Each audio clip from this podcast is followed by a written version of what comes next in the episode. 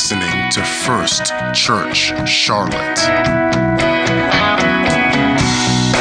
I am going to have a little bit of fun tonight, if you will allow me and give me some permission to have some fun here tonight. You guys know how I like to have fun. And so I am going to uh, do a different kind of a Bible study, and I am going to entitle it How I Study the Bible. How I study uh, the Bible. The most common thing I am asked as a minister, believe it or not, is, is this question How do I study the Bible? I'm not exactly sure why that is. Maybe all ministers are asked that question. Um, but for whatever reason, I am asked that question a lot by, by various people. Some of you guys are already of uh, a student. What are you leaving me for, my brother? Did I offend you? Oh, I'm teasing. You go ahead and go. All right. I've been treated bad before, brother. It's not the first time. And so, um, so uh, some of you are already naturally inclined to a studious a style or personality. In fact, some of you, like after service, you'll like send me a thought you had, or uh, that's not uncommon. Uh, some of you perhaps are just interested in how I approach Scripture and how I work through difficult passages. So uh, tonight I want to talk a little bit about that.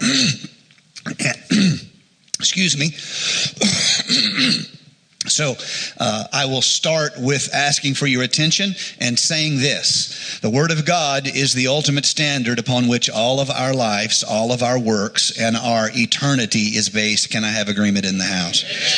Um, we, all of us, must go to the Word of the Lord, and we must, all of us, humble ourselves before the Word of the Lord and say, not what I not ask ourselves, what do I think it says? Uh, not go to it and what did my, my uncle think it said, not go to it and well, what did my grandmother think it said, but I have to go to it and I have to say, what does the scripture say and how do I understand and grow by the study of the scripture? So I want to reiterate, there is no other standard for us than the word of God. We must get the word of God right because when we are judged for the things we have done in this life, the final uh, line, the judgment line that we are measured against is going to be from the Word of God. Can I have an amen? and so I love, I love studying the Word of the Lord. I don't have, I do not believe I have any special gift. I do not believe I have any special interpretation. I think uh, many times there's dangers in ascribing to yourself special insight or special interpretation. I simply am a student of the word of the Lord first. I am a preacher of the word of the Lord second. I want to say that again. I am a student of the word of the Lord first. I am a preacher of the word of the Lord second because I have to get it right and then I can share it with someone else. Do you see? Two things have happened to me recently that have that have prompted uh, this this little Bible study tonight. The first thing is when uh, Pastor Jolly was here. Him and I were talking about some scriptures. This is very common when you get uh, preachers together. Uh, we will uh, share uh, scriptures, share inspirations. Very common for that to happen. So nothing at all difficult about that. That's very ordinary. But we were dealing with a passage of scripture that there is some contention over, and it's uh, it's appropriate for us to have some humility in our our our judgment upon it, because ultimately the Word of God judges us, not us, the Word of God. So let me say that again, just because I'm in the mood. The Word of God judges us; we don't judge the Word of God. And so uh, I was I was wanting to speak carefully uh, relative to the conversation with Pastor Jolly, and I, I caught myself saying several times, um, "Okay, I, will tell you what I think, but I want to speak as a Bible student and not as a preacher." And I caught myself saying that several times, and I realized, and uh, he, of course, he understood what I meant immediately. The difference is this: a preacher can bring the Word of God with a certainty that is beyond the scripture itself.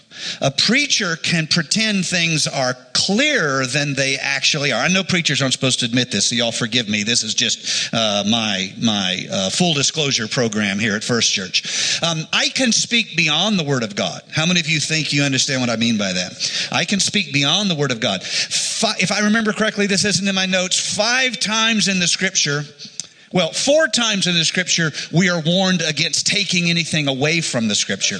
And five times we are warned against adding anything to. Now, they're mostly set right beside each other, but there's one place where there's a warning against adding to and not a warning against taking away from. And so, preachers, um, teachers, uh, leaders, uh, Bible study teachers, we have to be humble with the Word of God in our hands, and we cannot speak beyond the Scripture, even though it may fit our politics. You see what I'm saying?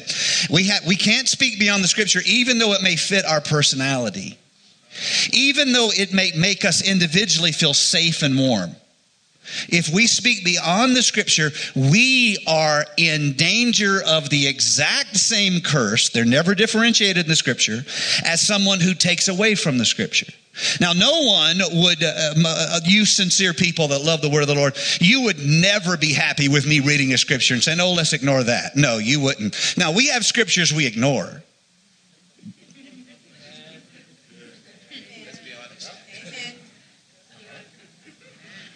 If you want to know two or three subjects on which we ignore, I'll, I'll give you a safe one. Four times we're told in the scripture to greet our brother with a holy kiss. And all us men are like, oh, that's cultural. That's culture. You know, when we want it to be cultural, it's cultural. You know what I mean? Um, and that's just one thing. We're warned over a dozen times about usury and debt. Have you ever heard of a ch- church with a kick anybody out because they went into debt? Most churches are in debt.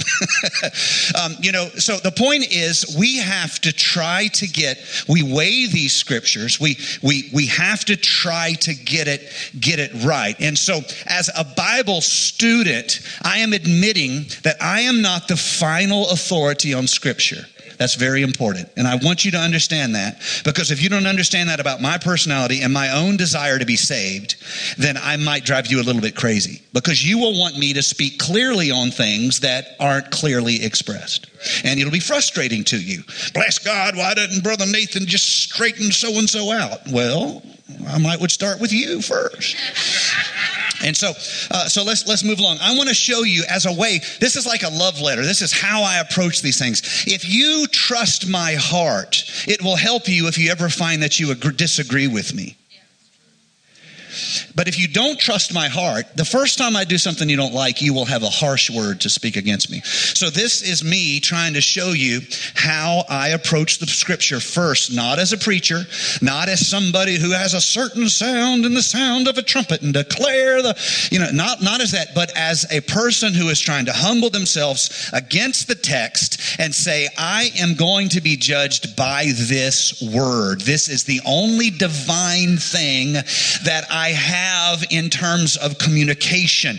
I can seek the presence of God, but it will never speak contrary to His word. I can be filled with His Spirit, but uh, it's never going to contradict His word. And so uh, we look at the scripture and we seek to grow from it. And all of us have a three step process when we look at scripture. The first thing is this what does the passage say? Say it with me. What does the passage say?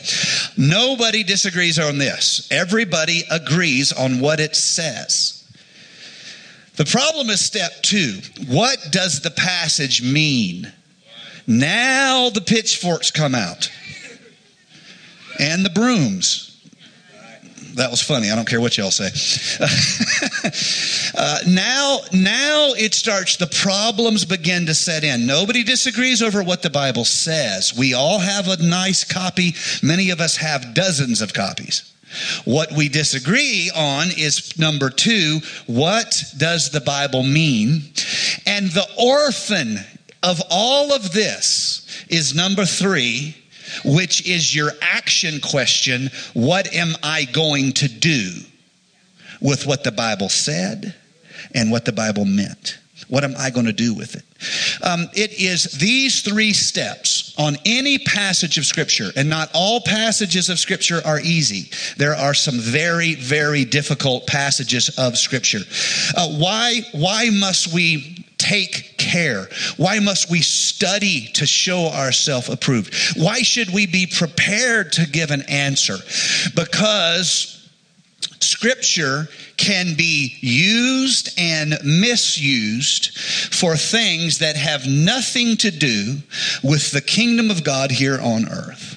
Nothing to do with the promises to come and the eternal life as the uh, the, the bride of Christ with him in eternity. Scripture can be misused. Almost every time you see the devil in the scripture, he is quoting scripture for his own purposes. You can every false doctrine that has cropped up uh, is somebody misusing, misquoting, or misunderstanding a scripture. They may be very sincere, and their flawed doctrine may come out of a very sincere uh, desire, but it is still flawed. People will use scripture to promote their own kingdom. They will use scripture to promote their own purpose just like the devil. Secondly, we all of us have comfort zones, and we will find the scriptures that reinforce the way we want things to happen, and uh, we will ignore scriptures that challenge us. And this has um, been proved in every generation that has ever uh, sought to follow the scripture. Third, people will choose passages that fit their worldview. They will choose passages that fit their politics. They will choose passages that fit their, their plan for other people. and they will ignore the scripture right beside it that would address them. But they will select and choose, and not only them, but if we're not careful, all of us. I am capable of doing this. You are capable of doing this and being sincere while we do it. That's why we come to the scripture not as know it alls. we come to the scripture not as people who are holders of truth. We come to the scripture as seekers of truth, and moreover, our truth is Jesus Christ. He is the way, the truth, and the life. And so, we look at some passages here in the scripture. Now, when you take a passage, there is a handful of things that you need to consider. Um, the first one is the simple observation of what the text says. Um, if you only read the scripture, but you do not meditate upon the scripture, let me repeat myself. If you only read the scripture, but you do not meditate upon the scripture, you will only ever be an observer of Scripture. You, if you want to hide His Word in your heart, you're going to have to meditate upon that scripture. You're going to have to pray that scripture. I pray scripture into my spirit. Well, particularly when I'm preparing for a message. Some of you guys, if you ever eavesdrop me on me praying during, during on a, say a pastor's prayer, you'll hear me saying things like this: "Lord, I know you challenged us uh, in the same way we have freely received, we are to freely give. Lord, I need, I need to know what that means for me. I need to know what that means for the church. I need to understand. Would you speak this scripture into my life? Would you would you breathe it into me? What is it possible we can be greedy with the blessings? Oh God, you're, you're challenging us not just to, to receive but to give. Lord, is it is it possible for groups of people to become functionally selfish? Lord, I don't want to be that way. I want you see how I'm praying this scripture into my spirit. I am mulling it over. I am considering it. I am weighing it. I am applying it. I'm thinking of other scriptures. So you want to get beyond simple observation. That's a good start, but observation is not meditation. It's just a first glance review of what the scripture says. You need to th- consider the structure of the scripture. A lot of times paragraphs are show you a grouping of a thought. Um, the the punctuation that is in the scripture will not have been there in the beginning. That was added by scholars as they wrestled with trying to convey meaning in the text. I think the vast majority of it is helpful.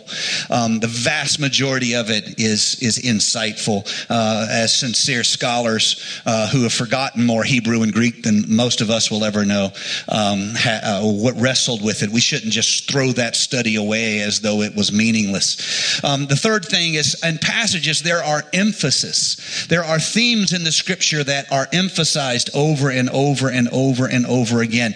We are taught, shown, illustrated illustrated, commanded to pray hundreds of times. But if we're not careful, we can be Christians without a prayer standard. We have standards for other people, but we have no, and the most common thing we are committed to in the scripture, challenged to, and the theme put before us over and over and over and over is to be people of prayer. Can I have a big amen on that one? So if there's emphasis on something, then we should consider that as an intentionality of God's anointed communication from heaven to earth. Also, if a theme comes up from multiple authors in multiple generations, it is thematic for us and helpful to us. Repetition, like charity in 1 Corinthians 13, charity never fails. The word charity or love is used 13 times. Is there relationships between ideas? These are another thing that we can do, like cause and effect. Well done, good and faithful servant. You were faithful over a few things. I now cause effect. Going to make you ruler over many. Things like if thens, if my people, which are called by my name, humble themselves, then I will hear.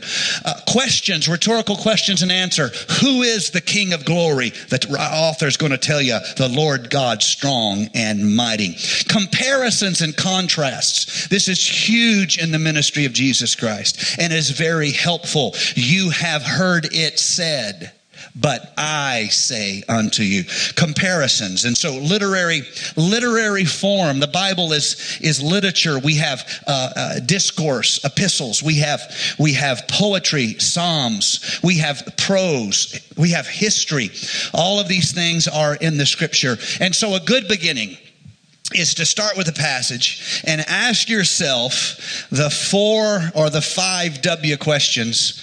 Who, what, when, where, and why. Helps you get context. So I'm going to have some uh, fun here tonight. I'm going to have some of my team bring me uh, a desk up here, and I am going to, by way of illustration, take a passage of Scripture and I am going to wrestle with it.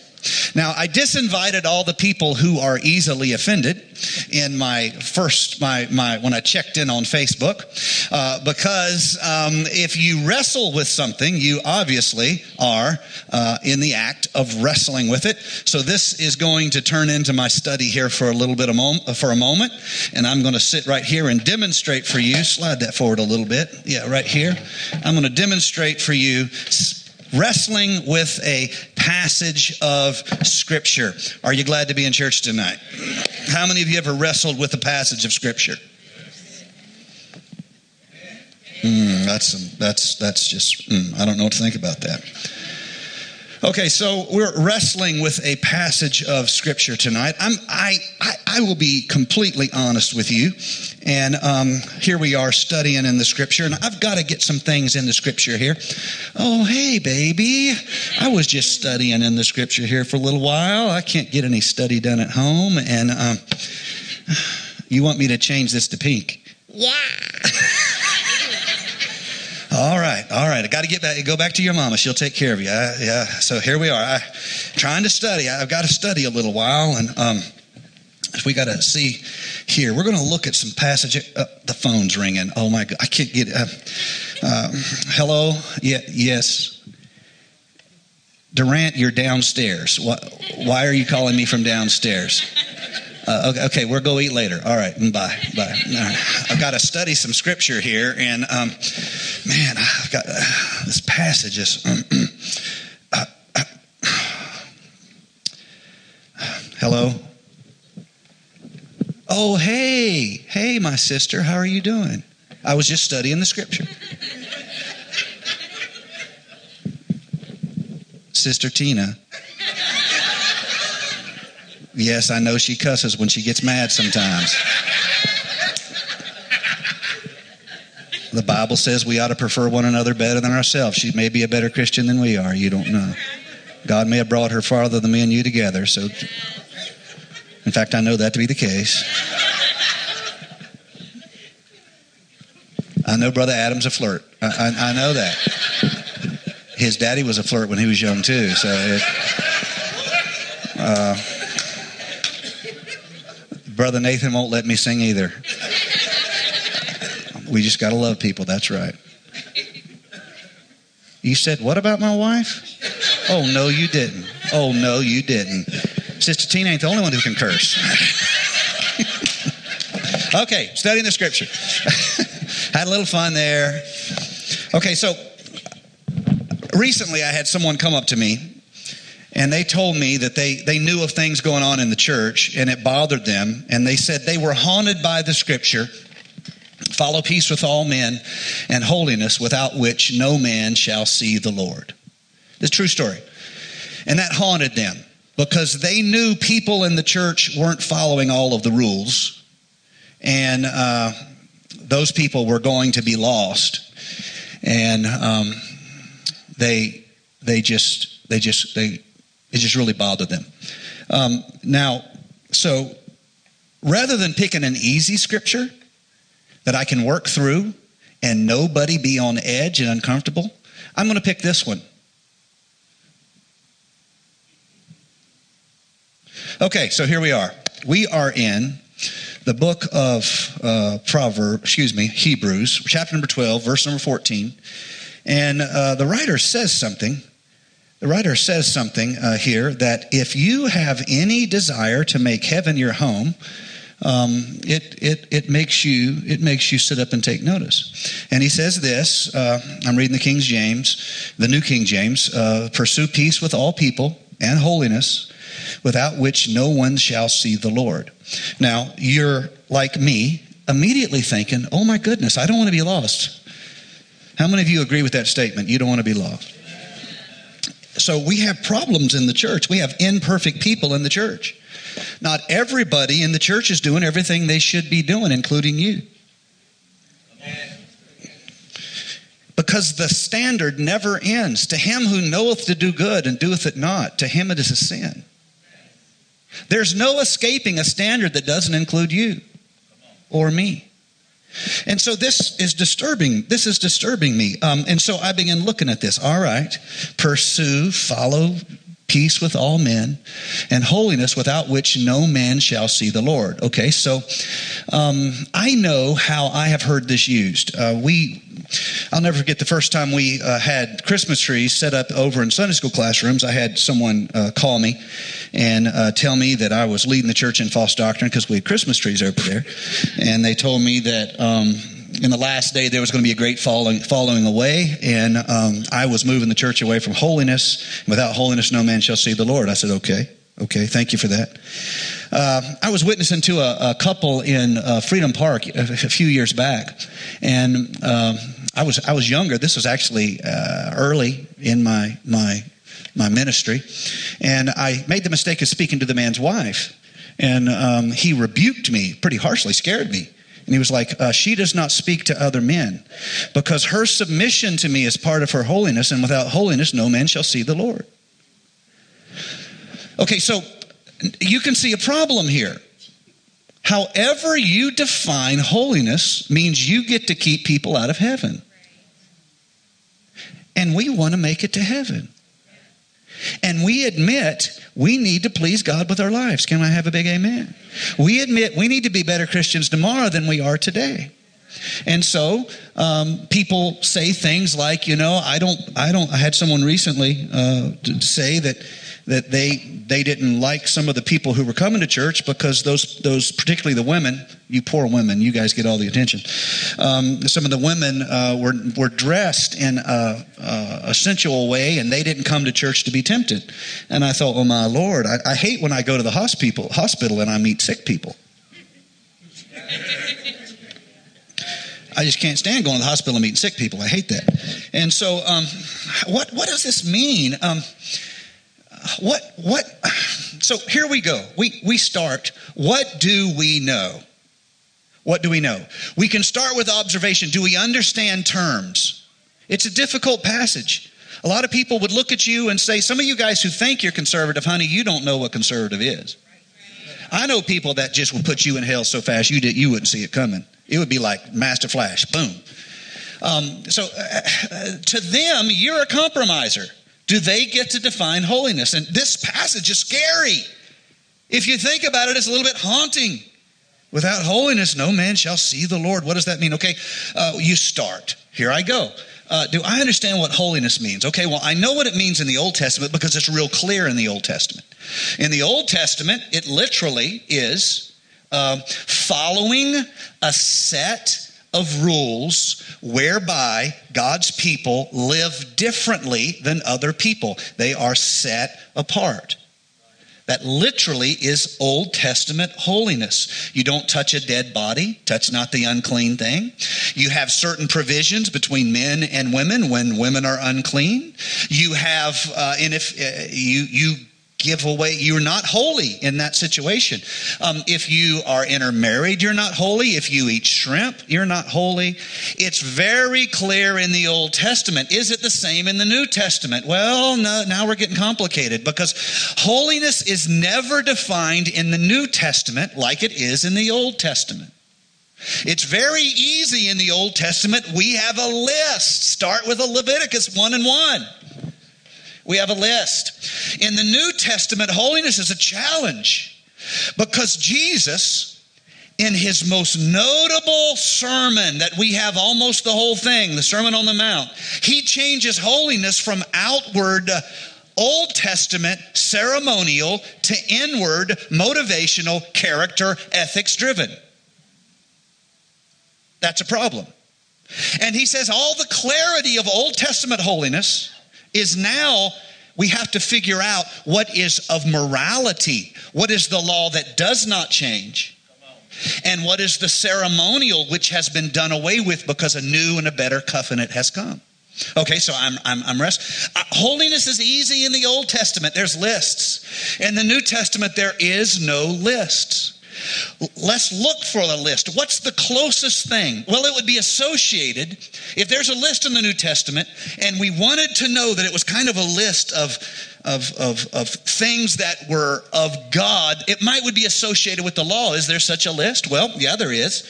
Uh, Galatians 5 and 22, the fruit of the Spirit is love, joy, peace, long suffering, kindness, goodness, faithfulness, gentleness, self control. And here's your big clue against such there is no law. What was the point of the law? I'm studying here. Well, the law was to teach you when you were unholy. The law was to teach you when you weren't right. The purpose of the law was to create a standard you could not reach, to show you you needed a Savior. The point of the prophets was to show you you couldn't keep the law. And the point of Jesus was to satisfy the law you could not keep. But when you get in the New Testament, we have this list, this care. Okay, if I lived, if we lived this way, love, joy, peace, long suffering, would we be after God's heart? Would we be of God? Yes, we would we would be more like God than like the flesh. So, in the Old Testament, we have clear lists of dietary, civil, marital, burial regulations that make holiness easy. In the New Testament, there are no lists. There's only an inward heart that is set before us as an ideal for us to strive toward. And so let's let's Let's admit that in the Old Testament it's easy, in the New Testament it's more difficult. It's godliness. In the New Testament it's the heart of God. In the New Testament it's character. Okay, all right, so let's move on. We haven't finished this issue of holiness. Let's just see if there's anything else. Okay, without holiness, no man. You see how I've intentionally chosen a difficult passage I haven't made it easy on myself and picked something that everybody, I've intentionally chosen a difficult passage and I'm wrestling through it in front of you all. Okay, secondly, no man shall see the Lord. What do you mean, see the Lord? Does that mean salvation?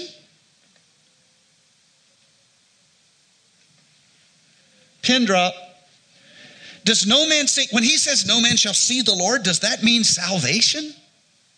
Huh. Let's, let's, let's look at the scripture. So we're going to do a search here. Um, is everyone going to see the Lord? Oh, Revelations 1 and 7. What does it say? Every eye shall behold him, every eye shall see him.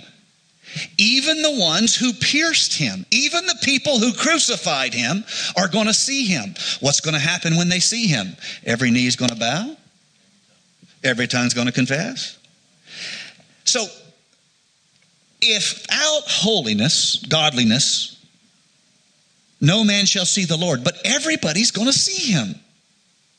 What are you talking about? I need to know. The scripture matters.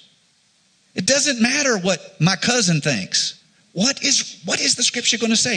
Is it saying in that day, only the holy are going to see him and no one else is going to see him? Well, wait a minute. That's, that can't be it because everybody's going to see him. What are we talking about? So, also, if without holy, without holiness no man shall see the Lord, leads me to think that um, God does his part of salvation, but then I have to finish the work in myself. That leads me to think that I, I have to earn salvation, but that doesn't make any sense because, my goodness, we have, we have uh, Galatians 3, we have uh, Romans 4. You can't earn salvation, it's God's gift. Um, do you mean to tell me that God's grace isn't enough and then I have to, like, somehow earn the rest of that doesn't make any sense. I, this is a difficult scripture. I, have got to I, am wrestling with this. Without holiness no man shall see the lord okay holiness is godliness in the new testament. It's clear. We don't have easy lists in the new testament. It's godliness. It's pursuing god. And no man shall see the lord but we're all going to see him. I'm confused. So let me ask myself what the context is here. Okay, so he's writing to the Hebrew church. So when he says holiness, they're thinking Old Testament ceremonial. That's the Hebrews, it's not the Gentile church. Huh. But the context is he's talking about others. Look at this. Huh. Pursue peace with all people and holiness without which no one shall see the Lord. So he's talking about others. Okay, well let me let me go broader. The chapter before he said by faith, all these people overcame. You guys see me wrestling with scripture here? Hebrews 11, by faith, everybody overcame. It doesn't say they overcame through holiness. It says they overcame by faith. Okay, we're talking about others. Now, there's a bunch of flawed people in this list, like Samson. There's a guy who knew how to run around town. He's in this list. How did he overcome? Through holiness? Oh, heavens no. Through faith. Huh. So, who else is flawed in this list? Um, uh, there's a bunch of flawed people in the list. And they all overcame by faith. And the writer says, seeing then that we're surrounded by such a great host of witnesses, we should, we should look to Jesus as the beginner and the ender of our faith. All these flawed people overcame through faith, even though they didn't have the promise. We should look unto Jesus as the one who can begin and end. And in the same manner, Jesus went through suffering for the joy set before him. He endured the cross, despised the shame, in the same manner, we should be comfortable enduring trouble and even chastening. And if we're not able to deal with chastening, then I don't know if we're really a son. So, verse number 10.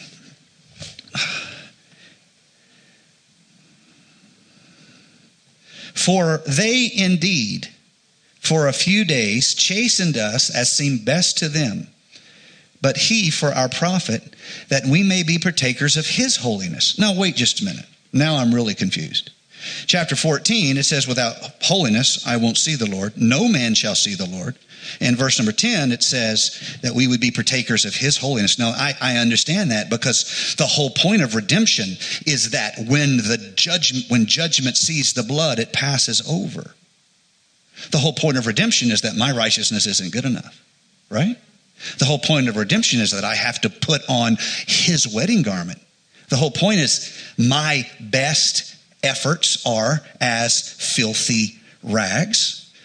You mean to, I'm, con, I'm, I'm confused, huh? Okay, so I've got to put on his righteousness, which makes sense to me because my best efforts are as filthy rags. That's Isaiah. Um, I can't be saved by works, then I could boast. And as Paul said, if I could be saved by works, then Christ died in vain because I didn't need to be saved. I just needed the rule book and I could save myself. What are you talking about? Follow peace with all men and holiness, without which no man shall see the Lord. If he's talking about others, and we know everyone's going to see the Lord, could it be that he's talking about us being the imager of God? Could it be follow peace with all men? That's the beginning. And here's the second modifying thought and holiness without which no man shall see the Lord in me?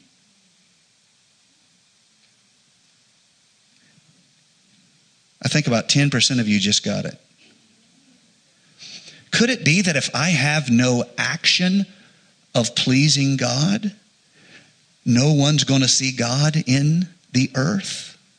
Because on this side of grace, it's impossible to see God. No man hath seen God at any time. On the other side of judgment, everybody's going to see God. Revelations 1 and 7. Even those who crucified him. Could it be that the only way people see the world, see Jesus in this world is through us? Well, that makes me think of what good works could be. Good works can be worship. If you love me, keep my commandments, Jesus said and good works can be witness. Let men see your good works and glorify your Father which is in heaven. And so rather than seeing this scripture out of context, maybe maybe the Lord is trying to show us that I am, and there's so much scripture on this, it's ridiculous, that we are his imager. We are the image of God here on earth. We reflect God here on earth. You cannot earn salvation through your good works. But if you don't have any good works, no one's going to see Jesus in you. So, what did we just do? Well, in my opinion, as a Bible student, and as a preacher for that matter, we switched it from good works produce salvation to this salvation produces good works. And that's a huge difference. Because the first one is about us, it's a self centered religion. The second one is about God. What He has, He's done so much for me. If you love me, not if you want to be saved, but if you love me, keep my commandments, worship. Let men see your good works and glorify the Father which is in heaven. Witness. Okay? Salvation is not earned, it is God's gift. And if you have a repentant heart, your sin will not separate you because it will have been washed away by the precious blood of Jesus. And you will be presented as a purified one. And when judgment looks at you, it sees Jesus' righteousness. But because he's done such a good work in us, the only way that we can have an influence in our world is this get along with people, follow peace with all men, and holiness, without which no man shall see the Lord. On the other side of judgment, everyone's going to see him anyway, even those who crucified him. But on this side of judgment, the only way the world can see Jesus Christ is through the life you give to Him. The godliness of your life. The godliness of your walk. Your works do not produce salvation, your salvation produces works. So, like I said, the easily offended were not invited tonight. This is what I want you to show. I want you to see. If I settle for the critic's interpretation of without holiness, no man shall see the Lord, nobody is going to be saved. Our best efforts do not produce salvation. However, that is not an excuse to live right, to walk right, to speak gently, to get along with people, to have a heart of charity to the world. We, instead of doing it out of fear, are doing it out of love. And we are showing the world Jesus by the godliness in our life. And when you interpret that way, you literally have a wall of scripture that starts to make sense to you. Without holiness, no man's going to see God in you. Don't worry about after judgment. Everybody's going to see him after judgment. Do you see? It's now. The only way they're going to see God is in your godliness and in your consecration and in your prayer and in your love. That's how they're going to see him. Because no man hath seen God at any time.